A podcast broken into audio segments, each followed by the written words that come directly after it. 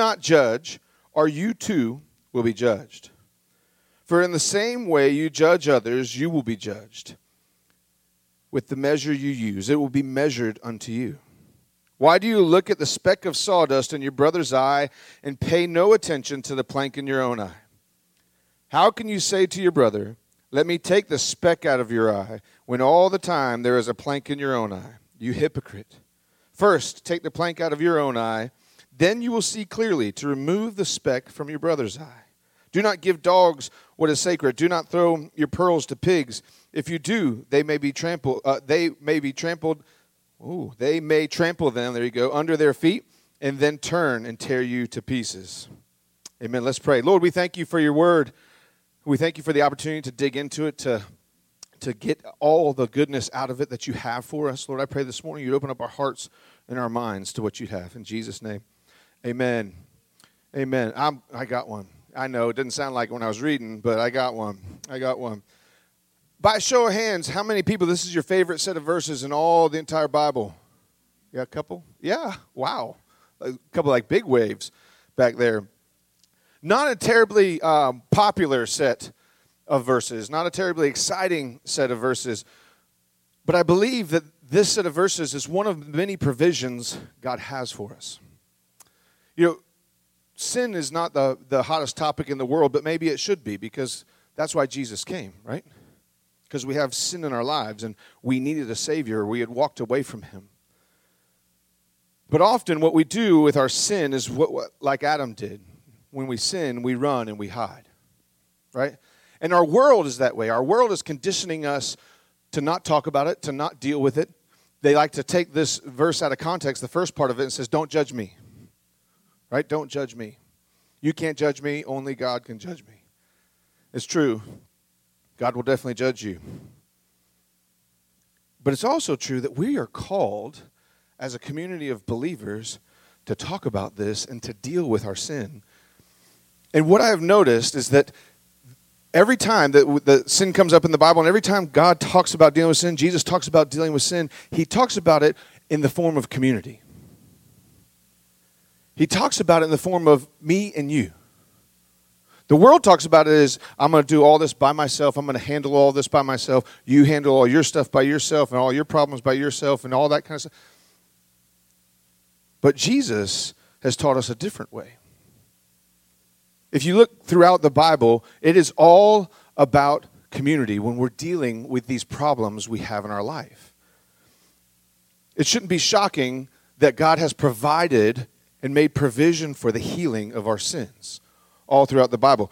In Matthew 19, he's laid out a way that if you feel offended, how you should walk through it perfectly. He's laid it out perfectly that how you should go and deal with somebody that, that has offended you or that has sinned against you. One of my favorites is John as John is James 5:16 says that you should confess your sins one to another so that does anybody know that you may be healed. It's saying that, that if you have things in your life that nobody knows about, these hidden sins, these things that you don't, you don't tell anybody, it says you should go and talk to somebody so that you may be prayed for and you may be healed. That's how the community of Christ is supposed to work with sin.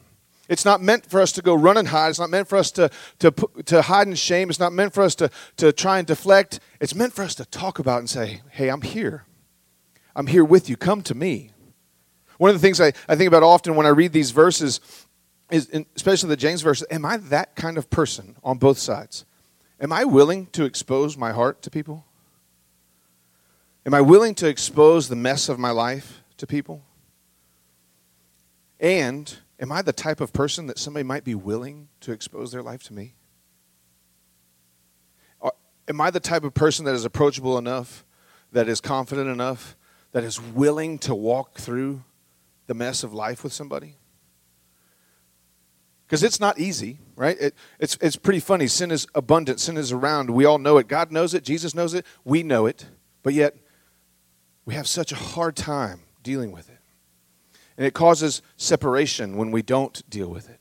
It causes separation between individuals. It causes separation between me and my, my walk with the Lord and Jesus. When we don't deal with it, when we don't confront it, when we don't talk about it and get healing, it causes a problem. in, in 1 John, I, I say it almost every morning that I'm doing um, confession here. 1 John says, if we bring all of our sin to the Lord, he says he is faithful and he finds it just to forgive us and cleanse us of all unrighteousness. Not to sit there and say, Why did you do this? What's wrong with you? But to cleanse and to forgive you. But yet, often, we're like Adam. When we sin, we hide. And I think when we do those things, when we hide our sin, when we hide away and we get shameful, we end up in a situation like this in chapter 7 of Matthew. When it says, Why do you look at the speck of sawdust in your brother's eye and pay no attention to the plank in your own eye? How can you say to your brother, Let me take the speck out of your eye, when all the time there is a plank in your own eye? You hypocrite. First take the plank out of your own eye, then you will see clearly to remove the speck from your brother's.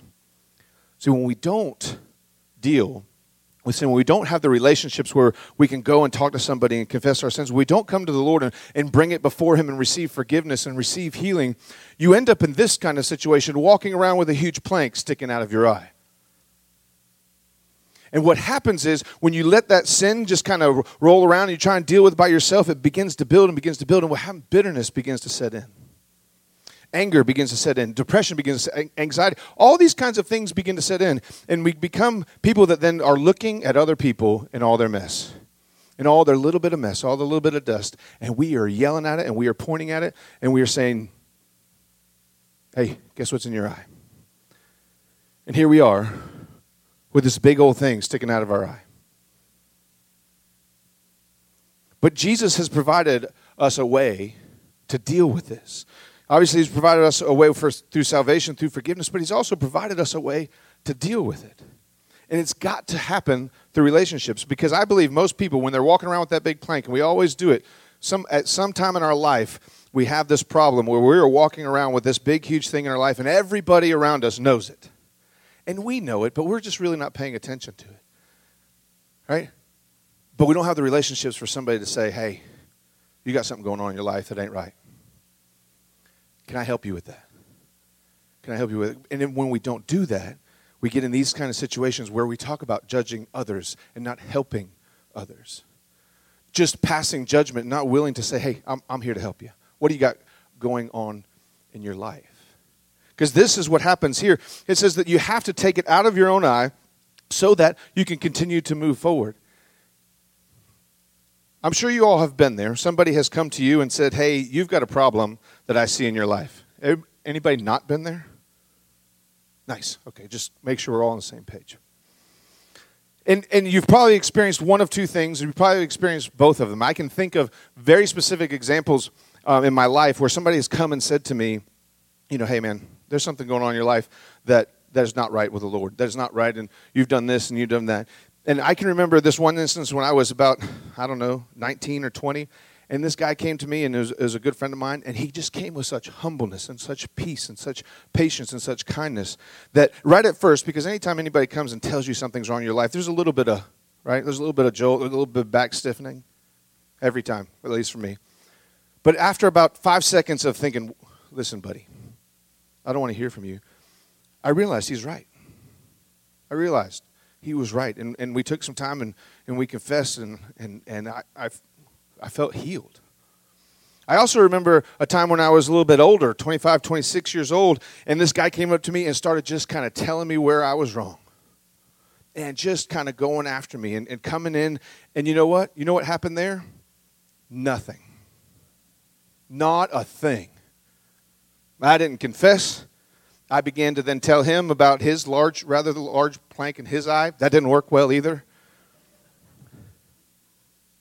And I, and I realize as I, as I read this, this is about relationships. This is about being humble enough to say, yeah, I got problems.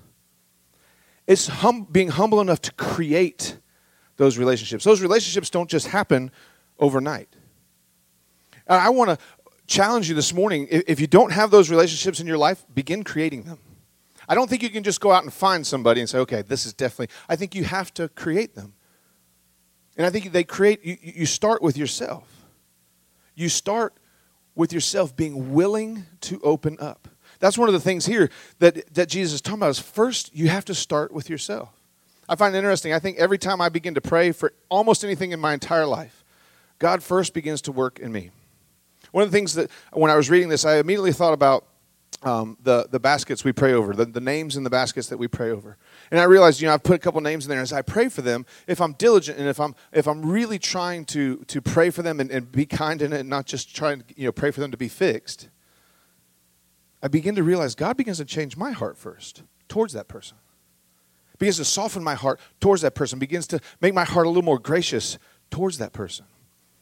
And that's what God does every single time when we begin to, to do these kind of things, especially if we're in earnest trying to seek the Lord, He begins to change you first. And here, that's what He's saying. You got to work on you first before you move forward. But you can't do it by yourself. If you work on you just all by yourself, you're going to keep coming back.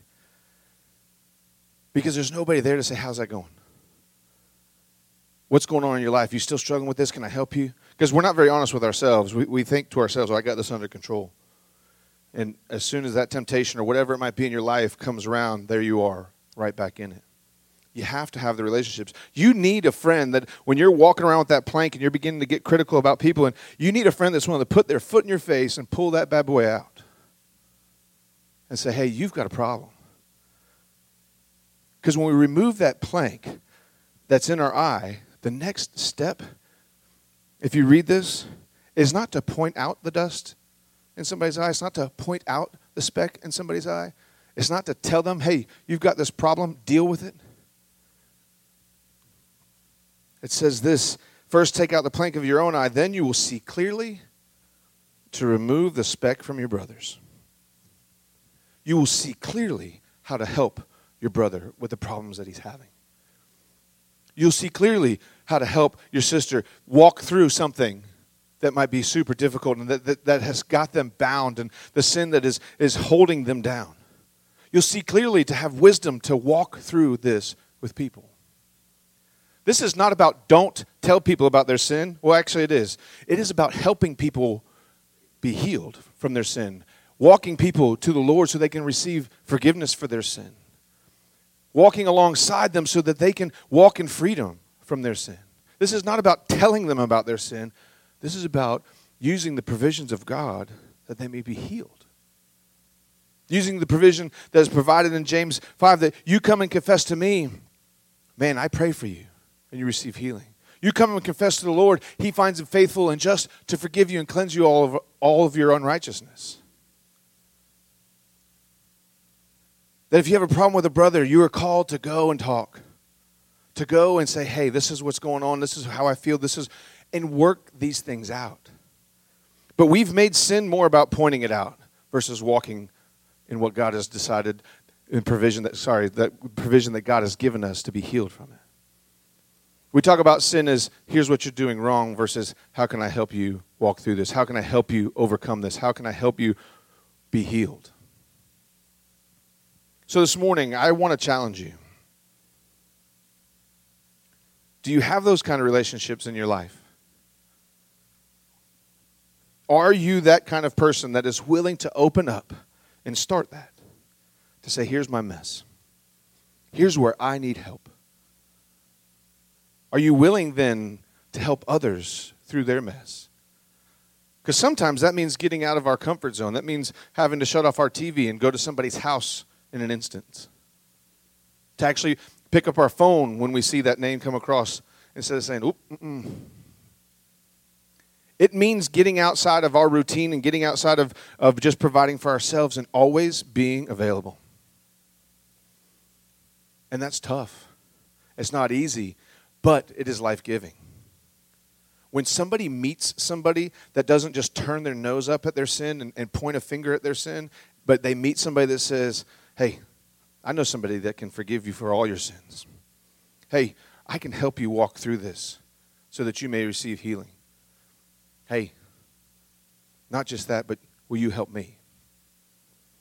If people start meeting those kinds of people in the world, those kinds of people in our church, life will begin to happen. Lives will change. People will be free. And we will walk in the fullness of what God has for us. Because often when we have the sin and we run and hide, we run and we're in shame.